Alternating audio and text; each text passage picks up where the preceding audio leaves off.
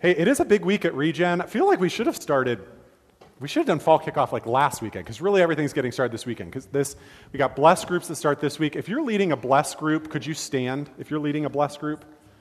If you're a blessed group leader, these are your people. Michael, stand up. You're leading a blessed group. Uh, if you're if you're leading in the youth group that starts this week, could you also stand up for me? Yeah, can we? I want to pray for these leaders. So if you're near them, could you put like a hand on their back?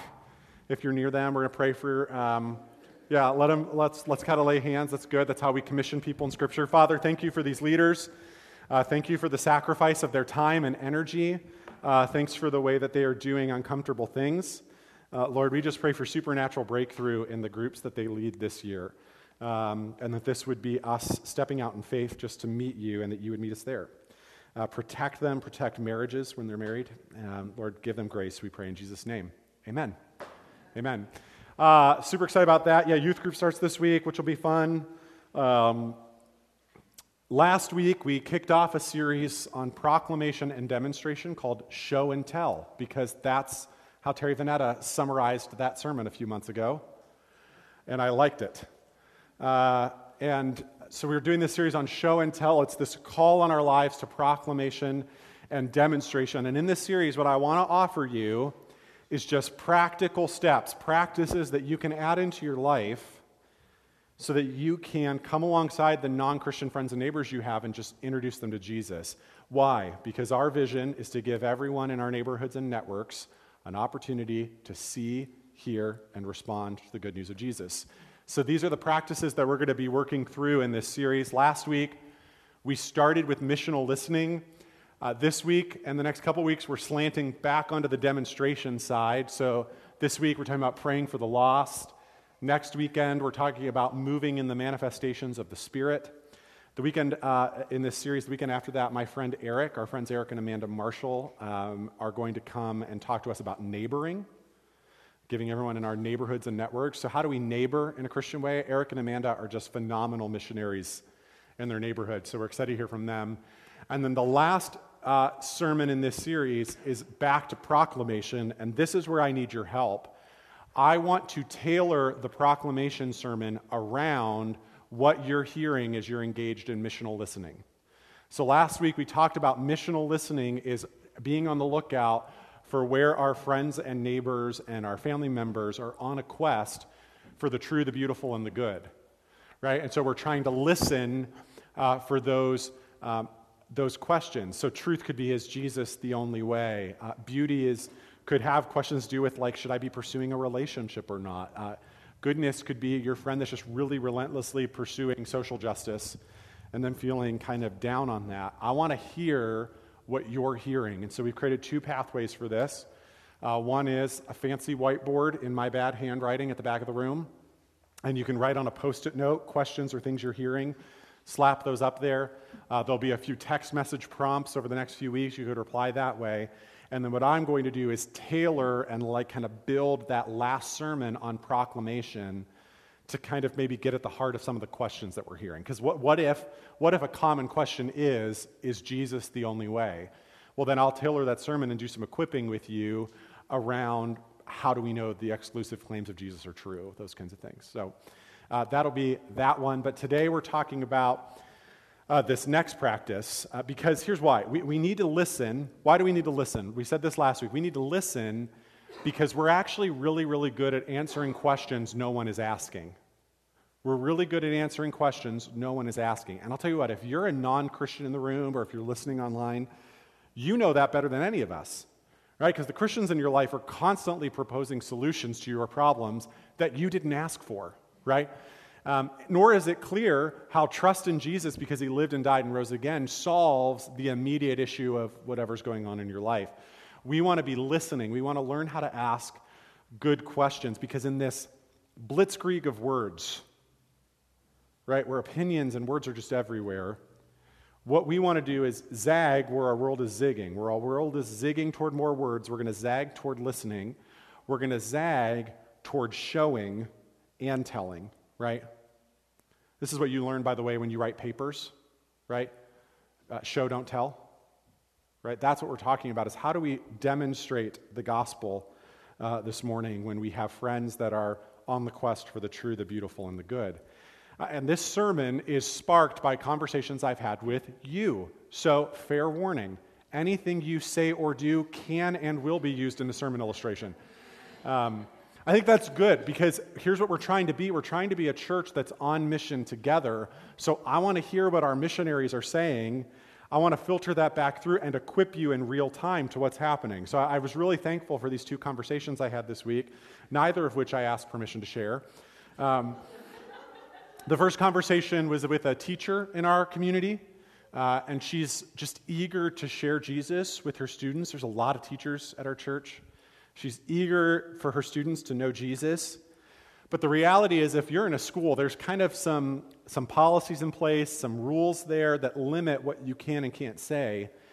She wanted to honor that. That's good. That's biblical, honoring the authority over you. Uh, but she also wants to honor Jesus. And so we were talking, and she said it's almost like demonstration needs to come first so that students open the door, and then I can do some proclamation. It's like, Yes. Do you want to preach next weekend? No. Um, then, uh, so another person kind of reached out to me, and they're in a corporate setting, and she was saying that her coworkers just have no interest in spirituality of any kind. It's not that they don't like Jesus, but they like horoscopes. I mean, they don't, they would, nothing, like no spirituality, anything. By the way, we'll get into this next week. That's part of secularism called the bounded self. Um, but there's just no interest in this outside intervention or interruption, no spiritual reality. But the tension there is this person sees that in their coworkers, just massive anxiety and depression and things. And I mean, at the end of the day, we do believe that Jesus can do something about that. Yeah? Okay, hang on. We do believe that Jesus can do something about that. Yeah? Thank you. Okay, so so what is so they said to me, "Well, what do I say?" What do I say to this? And there's this person's in management, so you've got like balance of power stuff. So, how do we proclaim the gospel in settings where there's an imbalance of power, like in a school or in management? For that matter, forget that. How do you proclaim the gospel when everybody in your life knows what you're going to say? Plot twist your non Christian friends probably already think they know what you're going to say to them. Your kids, your grandkids that you want to be in church so bad, they know what you're going to say to them, right? So, how do we kind of cut through all of that? What we, what we need to find a way to do is, is to lean into this, this hope and this prayer that our friends and neighbors and our family members that they would have an encounter with the power of God that is so inexplicable and so undeniable, but that, that they repent and put their place, faith in Jesus, which means uh, we have come to a sermon on prayer. Bwah, bwah. Right? Uh, here's, here's the thing prayers, sermons on prayer are a bummer because of this reason. Um, you, a lot of you have been praying for your friends and family to come and know Jesus personally. I mean, some of you have been doing that for decades and nothing. Just nothing. Uh, you've been praying for your friends, your neighbors, your coworkers, your family members to have a fruitful life of discipleship to Jesus. Nothing.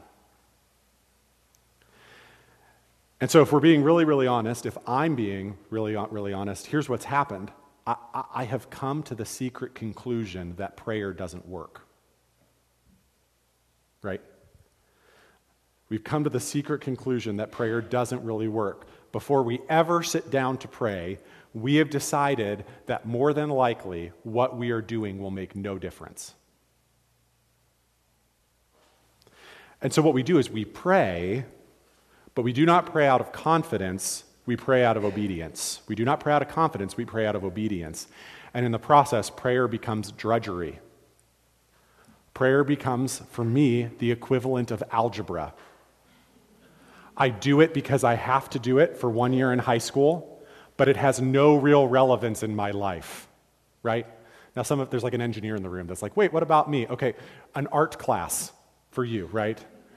Um, you did it because you had to, has no real relevance to your life. So it, it, it's like doing algebra homework. It's like necessary but not enjoyable, obedience but not confidence.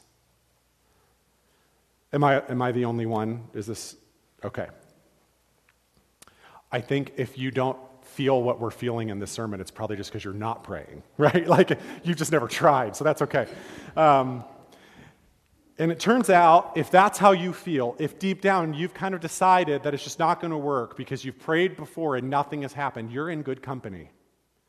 Let's look together at Matthew 17. Matthew 17, starting in verse 14 in my very large print Bible. See it from over here. Verse 14. At the foot of the mountain, a large crowd was waiting for them. Them is Jesus and his disciples. They were on this mountain a man came and knelt before Jesus and said, Lord, have mercy on my son. He has seizures and, and, suffers terribly. He often falls into the fire or into the water. So I brought him to your disciples. Look at this, verse 16. But they couldn't heal him. In Matthew 17, Jesus' disciples have been prayerful, but they have not been fruitful. Jesus said, You'll have the power to cast out demons. They're like, Okay. And they pray for this Nothing. This week, I, um, I feel this. This week, I prayed for somebody in our huddle to receive healing. So they had something going on. I prayed for them. I said, Do you feel better? I hate that part. I said, Do you feel better? They said, No. So, Jesus, there's this instance in the Gospels where Jesus prays for the same person twice in a row. Okay? It's a blind guy prays for him. He says, I can kind of see trees moving around. Then Jesus prays for him again, and his sight is restored. So I said, Okay, just trying to be like Jesus, pray for him again. So I pray for this person in our huddle again. Is it any better? No. I brought this, my kid to your disciples, and they, they couldn't heal him. So look at how Jesus responds to their fruitless prayer in verse, verses 17 and 18. Jesus says, Don't worry about it, guys. I love you anyway. Actually, he says this You faithless and corrupt people. It gets better. How long I, must I be with you? How long must I put up with you? Bring the boy here to me. Then Jesus rebuked the demon in the boy, and it left him, and from that moment the boy was well. I mean, ouch, Jesus. Right? I'm out here trying, man. And like you're kicking me while I'm down. I'm out here, I'm, I'm praying for people. I'm trying, I'm trying to rely on the Holy Spirit. I can't, and it's not happening. And your response is, you corrupt generation. Okay, thanks. It gets better. It gets better. So they have this moment in verse 19. It says, Afterward, the disciples asked Jesus privately, probably privately, because they were like, well, he was so harsh the first time. Don't let anybody else be around, you know. Um, why couldn't we cast out that demon? Jesus says in verse 20, You don't have enough faith. Okay, again, Jesus, tell me something I don't know, right? I tell you the truth, if you had faith, even as small as a mustard seed, a mustard seed is, is the smallest of seeds. It is approximately the size of the X in the corner of an ad on your phone that you're trying to close. You know what I'm talking about? It's like this big. Just trying to, if your faith, Jesus says, if, if you had faith even as small as an X on an ad to close it, you would say to this mountain, move from here to there, and it would move. Nothing would be impossible. Jesus, it sounds like he's rebuking us, right? You have little faith. I think actually what Jesus is trying to do is raise the horizon on what we think is possible. He's echoing here these passages throughout the Gospels with God, nothing would be impossible. He's saying there's this level of faith that we can attain to that would move mountains. Nothing would be impossible. I think Jesus is actually inviting us to dig in. So we need to talk about what is going wrong and what we can do about it. Right? What is going wrong? Because here's the deal these are the questions that we have for Jesus. Like, why didn't my loved one get better when I prayed for them? Right? Here's my questions. Why, why isn't God protecting my friends from like just relentless spiritual attack? right?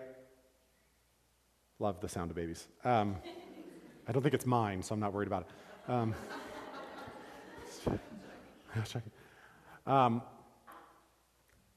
why aren't they getting better? I mean, these are our questions. Jesus, like, why couldn't we cast this demon out? The, Jesus says, You don't have enough faith. We have a faith problem. We have a faith problem, right? Jesus is saying that as a group, we, we have a faith problem. So let's flip to Mark chapter 6. Just flip a couple pages over to Mark 6. Mark 6, starting in verse 1. In Mark 6, Jesus is in his hometown. He's in Nazareth. And he's teaching in the synagogue, and a lot of people hear him. They're surprised. Look what happens. This is starting in Mark chapter 6, starting in verse 1. Jesus left part of the, that part of the country, returned with his disciples to Nazareth, his hometown. The next Sabbath, he began teaching in the synagogue. And many who heard him were amazed. They asked, Where did he get all this wisdom and the power to perform such miracles? And they scoffed, He's just a carpenter, the son of Mary. Can I freak you out for just a second?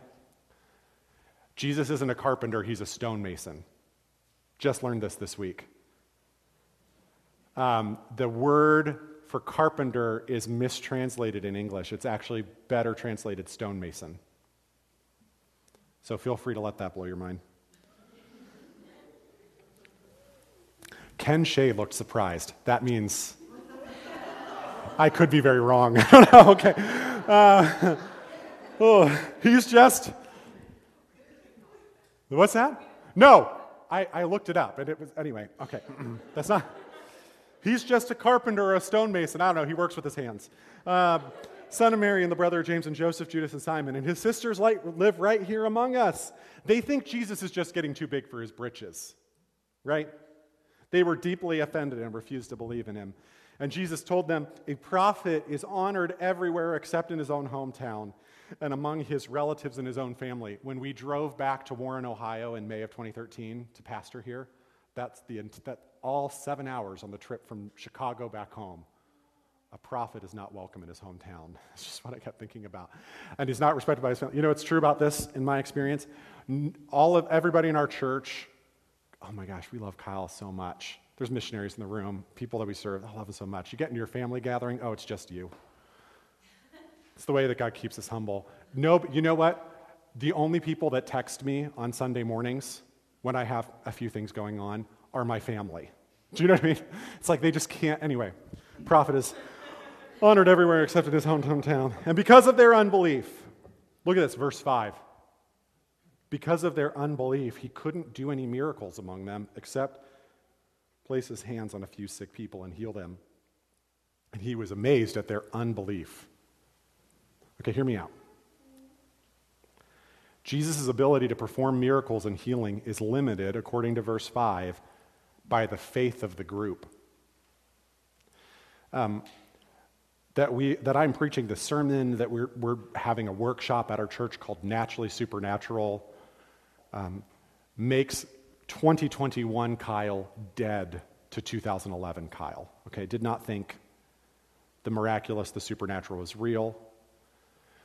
And part of that was I really struggled with, you know, let's say I'm going I'm to pray for Carmen and I pray for Carmen, he doesn't get healed, and it doesn't happen. The only answer I'd ever heard for why that didn't happen was because I didn't have enough faith or Carmen didn't have enough faith. And I was like, well, that's harsh. I didn't like that. But as we actually give a closer examination to the text,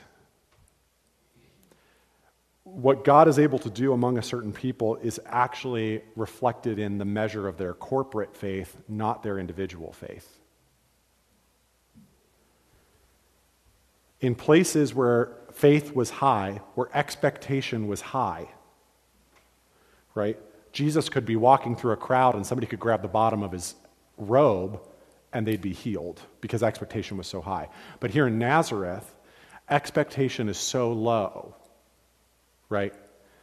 Expectation is so low that what Jesus is able to do is very limited. And, and this actually makes sense when you pause and think about how the Bible tends to talk to groups more than it talks to individuals. We've lost that in American Western individualism, but it's true. The Bible tends to talk to y'alls, not you. Right? The New Testament letters are addressed to groups. And so it makes sense that it's, it's our shared lack of faith that limits what God is able to do. It's our, it's our shared uh, low expectations. Um, and a way that I was convicted about this just a few months ago in another huddle I was leading um, was uh, a, a, family member of mine who doesn't know Jesus um, was heading in for a, a pretty significantly major surgery. And so somebody in the huddle prayed for him, and they prayed that through that process, he would come to know Jesus. And I was so convicted because I wasn't praying that way for this family member of mine because I had done what you've maybe done. I had just written off the possibility of that ever happening. I mean, you just have some people in your life that, as far as you're concerned, like the Browns are more likely to win the Super Bowl than them like ever come to know Jesus. Do you know what I'm saying? Like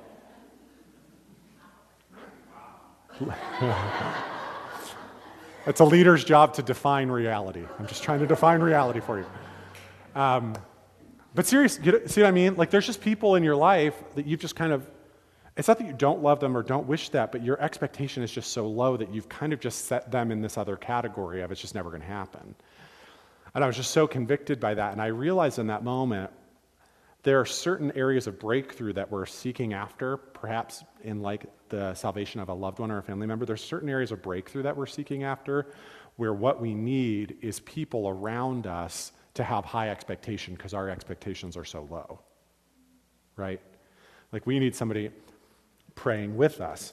We need community to contend with us in prayer, and that community has to be desperate in its reliance on the Holy Spirit right? It has to have high expectation, high faith that God can and will move in our midst.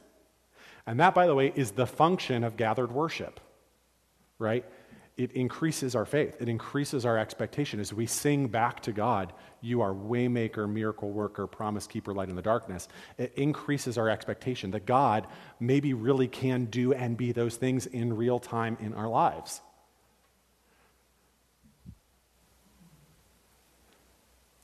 The disciples were fruitless in prayer in Matthew 17 because they, their, their corporate level of expectation was low. And so, Jesus, in a parallel passage to Matthew 17, I think it's the version of in Luke, Jesus actually says some demons can only be cast out by fasting and prayer. He calls them to like a deeper abiding so that their expectation would increase, right? And so, uh, this is where we start to get into, like we've named the problem, like this low level of shared faith. Um, but that's what's wrong. How do we figure out what's right? Let's look at Matthew chapter 7 now. Matthew 7. Okay? Now, my Bible has some headings, as you can probably see from the back row. Uh, I thought, I didn't think giant print would be so giant. You know what I mean? Um, but my, my heading says effective prayer. I'd be interested in knowing what effective prayer is, right? And so Jesus says this in Matthew 7, verse 7 Keep on asking, and you will receive what you ask for. Keep on seeking, and you will find. Keep on knocking, and the door will be open to you. For everyone who asks receives, everyone who seeks finds. To everyone who knocks, the door will be opened. Now, here's what's absolutely key in this verse is that the, the verbs in the original Greek indicate ongoing action. Keep on asking. Keep on seeking. That's why I like the new living of this. Uh, keep on knocking. Not ask once or twice and when it doesn't happen, give up. Not ask once or twice and then give up.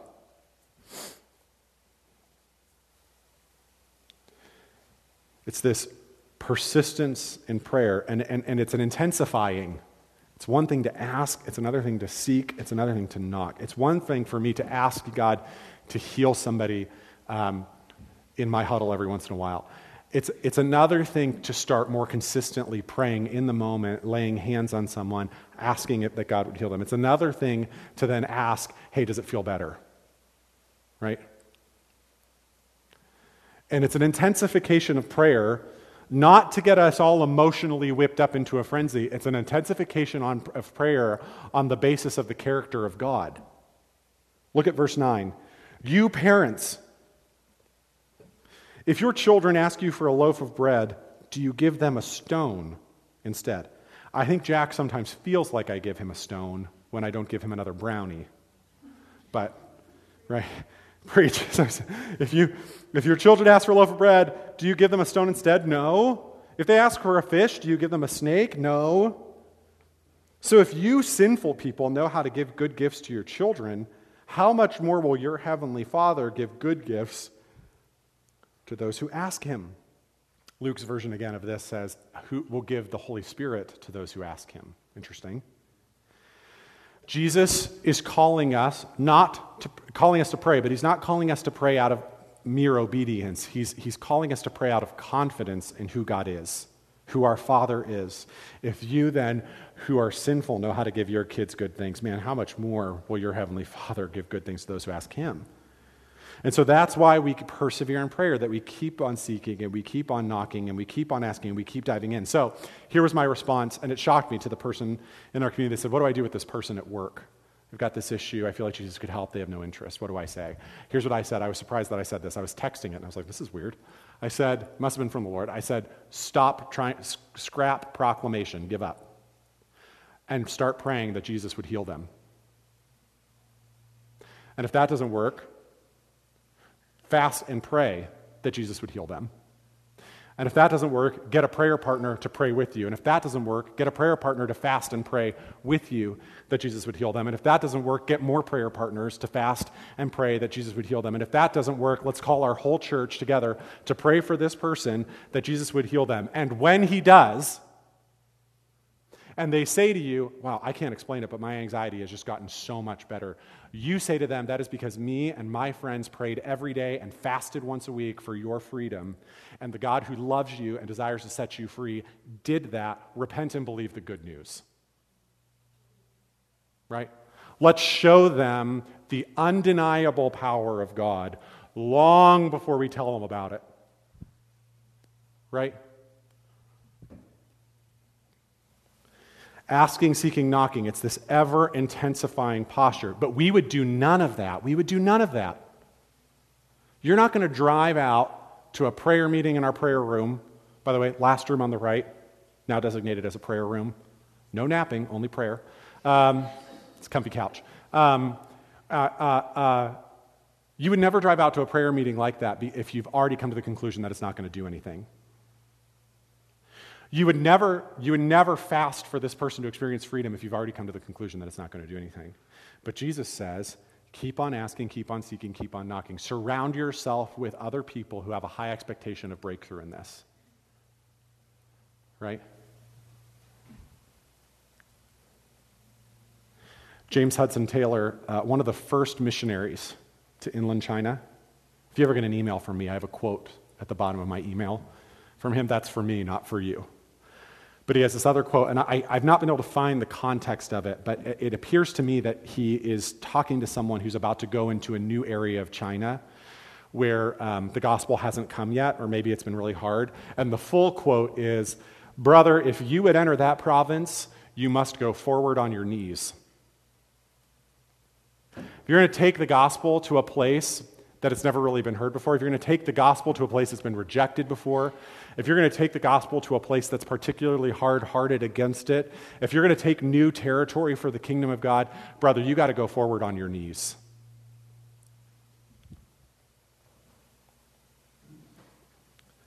Listen, fam, if we're going to, if we're going to see the fruit that Jesus has promises us we will have, right? 30 fold, 60 fold, 100 fold is what he says. If we're going to see lives changed by the gospel, if we're going to see a level of breakthrough that none of us have ever seen before, we got to go forward on our knees. It's the only option.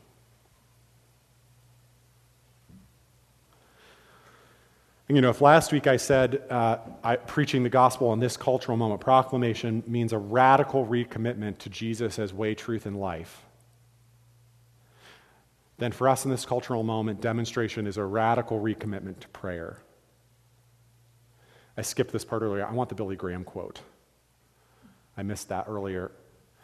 And here's the thing a lot of us think that, that evangelism and proclamation, it's about presenting the right amount of facts for a person to change their mind. Maybe if I just say the right things, but look at what Billy Graham, Billy Graham, the most fruitful, proclamation focused evangelist of the last century, okay, says prayer is crucial in evangelism. Only God can change the heart of someone who is in rebellion against him. Okay, just by the way, stop and notice like it's not just a series of accidents, sin, it's, it's rebellion against God. Right? No matter uh, how logical our arguments or how fervent our appeals, our words will accomplish nothing unless God's Spirit prepares, prepares the way. My hope is that there's an invitation and a challenge in the sermon.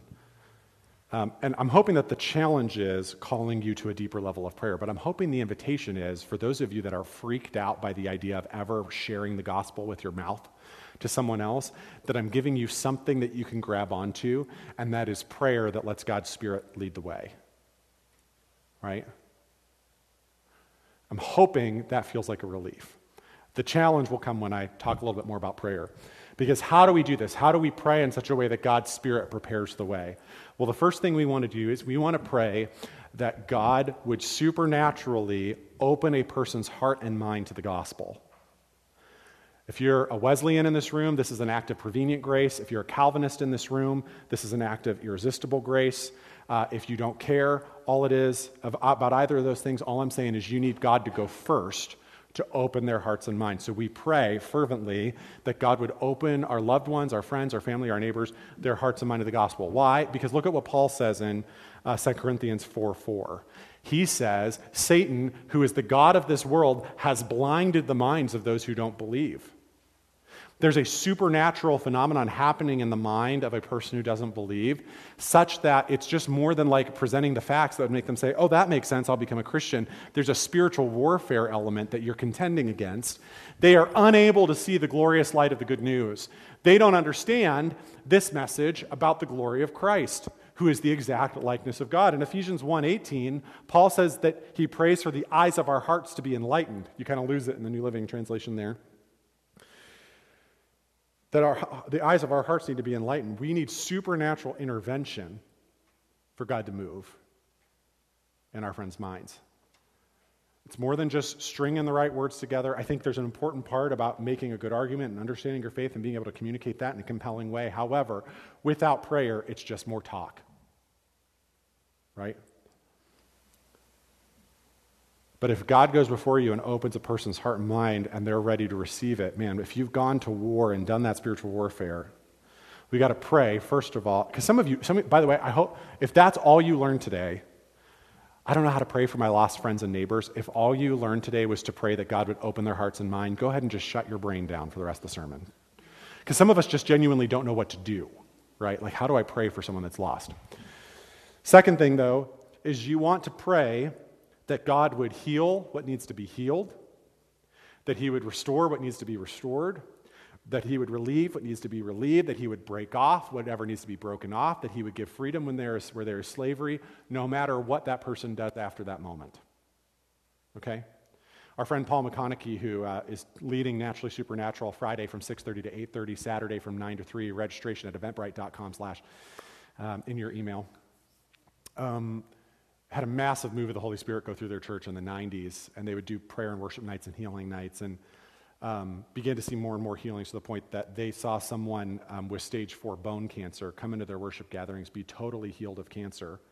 He did not give his life to Jesus, went and traveled the world with his new health, died. Now, that's heartbreaking on some level. Some of you might even think, like, how dare he? Like, spit in the hands. But this is a person made in the image of God. God's desire for a person is not suffering, is not harm.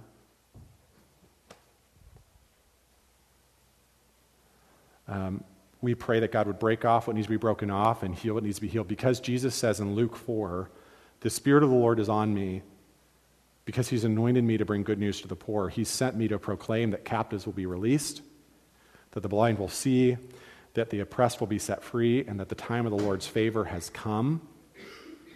This is, a, this is a declaration of both physical and spiritual release. He's come to offer freedom and release to those in need of healing and restoration, as well as to overturn unrighteous, sinful systems.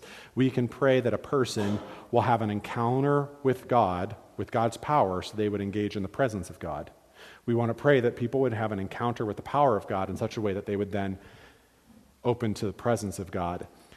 And a few of this, I think this can be done anonymously. You can start praying for a friend or family member or coworker anonymously right now. And then you can kind of turn up the temperature over time. You can start saying, Hey, I've been praying for you. You can start asking, How can I pray for you about that? You can then start to send them back, Hey, this is a passage of scripture that came to mind while I was praying for you, or this is a written out version of what I am praying for you. Preston, just to call him out, is very fruitful in this. He's really just devoted to like praying for his non Christian friends. Um, and it's been really cool to see what God's doing there. Uh, you can up the ante by praying for them out loud in person. You can up the ante by laying a hand. You can up the ante. Uh, this is a movement from asking, seeking, knocking. You can up the ante by asking, hey, how does that feel? Do you feel better? You can up the ante by asking for a prayer partner. You can up the ante by fasting. And, and this is just as a quick note, back to that family thing. For, the, for those friends and family that you have like written off as like never going to happen, what I would do if I were you um, is find a prayer partner and swap lists. So, who's your list of people that, as far as you're concerned, it's never going to happen? Who's their list of people that, as far as you're concerned, it's never going to happen? Swap lists, pray for each other, set a time together weekly over the phone, whatever, to pray together for those people. Right, but swap lists. For the people that you're like, I don't have the, I don't have the expectation that God would ever do this, swap. Right? Ask, seek, knock. Pray anonymously. Start saying out loud. Get other people to pray with you. Fast. Pray. You're not going to do any of that if you've come to the conclusion that prayer doesn't work, which is why I'm even just kind of trying to spark this morning. Do we have a fundamental belief that prayer does work? Because if we don't, let's just turn off all the lights and go home. Right? We got to go forward on our knees. And as we do this, I just want to let you know my faith is high. My expectation is high. Got some really clear words this week about harvest, really clear words about abundance coming our way just for multiple people. Galatians 6 9 over and over and over again. It's on my phone because I want to remember it that we will reap a harvest if we do not give up. Right? I mean, my faith is high that we're, Steph is praying for five people to come to, come to know Jesus through this outward movement we're investing in as a church. I think it's going to happen. My faith is really high, and this is, this, is the, this is where I'll leave you. If your faith is not high, if as I say that, you're like, yeah, I'm not sure. I need you to tell me, and I will pray for you every day that God would make raise your faith to have a high expectation of what He wants to do in and through us. I will pray for you every day. Because here's the deal if you don't have enough faith, you can have some of mine. Faith is like the Delta variant, highly contagious. Um, you, knew, you knew that at some point I would do like a COVID, COVID related faith joke, right? It had to happen. Um, I, I will pray for you every day that your faith will get higher. Because I am, I am so anticipating. Scripture says, Eye has not seen, nor has ear heard, nor could heart conceive what God has prepared for those who love him. I'm ready. We're just going to have to go forward on our knees, yeah? Stefan should come lead response time. We're just going to have to go forward on our knees, yeah? Yeah. Thank you. Okay, thank you. It's just. Uh, just another story to encourage us kind of as we walk this journey with our blessed groups. Um, one of the churches that we were with this week has, has been doing, did it I think last fall actually, and um, they, they're in New York, so it was really high level of restrictions with COVID and stuff, and so it was really challenging. But one of the things that was so cool for me to hear was that as they prayed, God gave them supernatural um, experiences of meeting their neighbors. So people who had never spoken to their neighbors, had no reason to speak to their neighbors, didn't know how to do that, all of a sudden the Lord was like providing these opportunities. And so I just say that to also increase our faith that God can do above and beyond what we could even imagine in this moment as we sit here and think like, yeah, I might go to this Bible, this book study this fall, and we'll see what happens. Um, but just to encourage you that God wants to do something through that.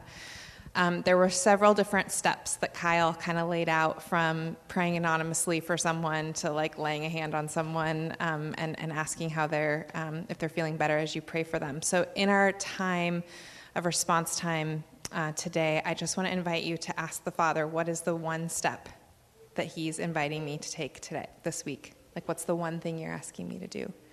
So um, we'll take a moment, we'll think about that, pray about that. Um, I would even just say, Father, I just pray right now for our spiritual family that they would have such a sensitivity to your voice.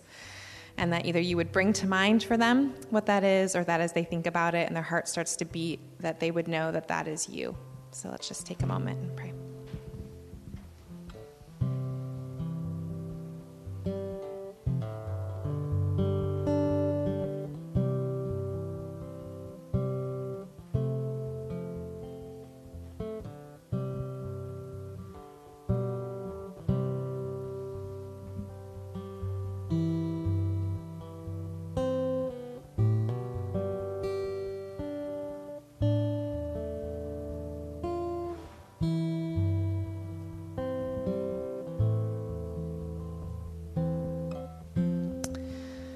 Father, we confess that um, that sometimes our comfort is more important than taking risks. We confess that our busy schedules drown out the sound of your voice. And that, Father, that our apathy keeps us from hoping for more and risking and expecting more. Father, we pray like the Father that passage that, Lord, we believe, help us in our unbelief. Father, I pray that even through the sermon today and through our time of worshiping together, of, of talking together, that you would increase our faith, that you would raise our level of expectation for what you could do. Father, that in a year from now that we would look back on this moment and we would not recognize ourselves because of what we've seen you do and how our faith has increased. And so, Father, um, I pray over each of these loved ones that um, are battling their own things that they're walking through and, and have their burdens that they're carrying, that Father, that your voice would cut through the enemy's distractions, he would cut through the ways that he's trying to tear down and to dull their sense of hope, and that you would come in such a fresh way and increase our desire for you and our expectation for what you could do, that you would do the impossible. We ask these things in your name. Amen.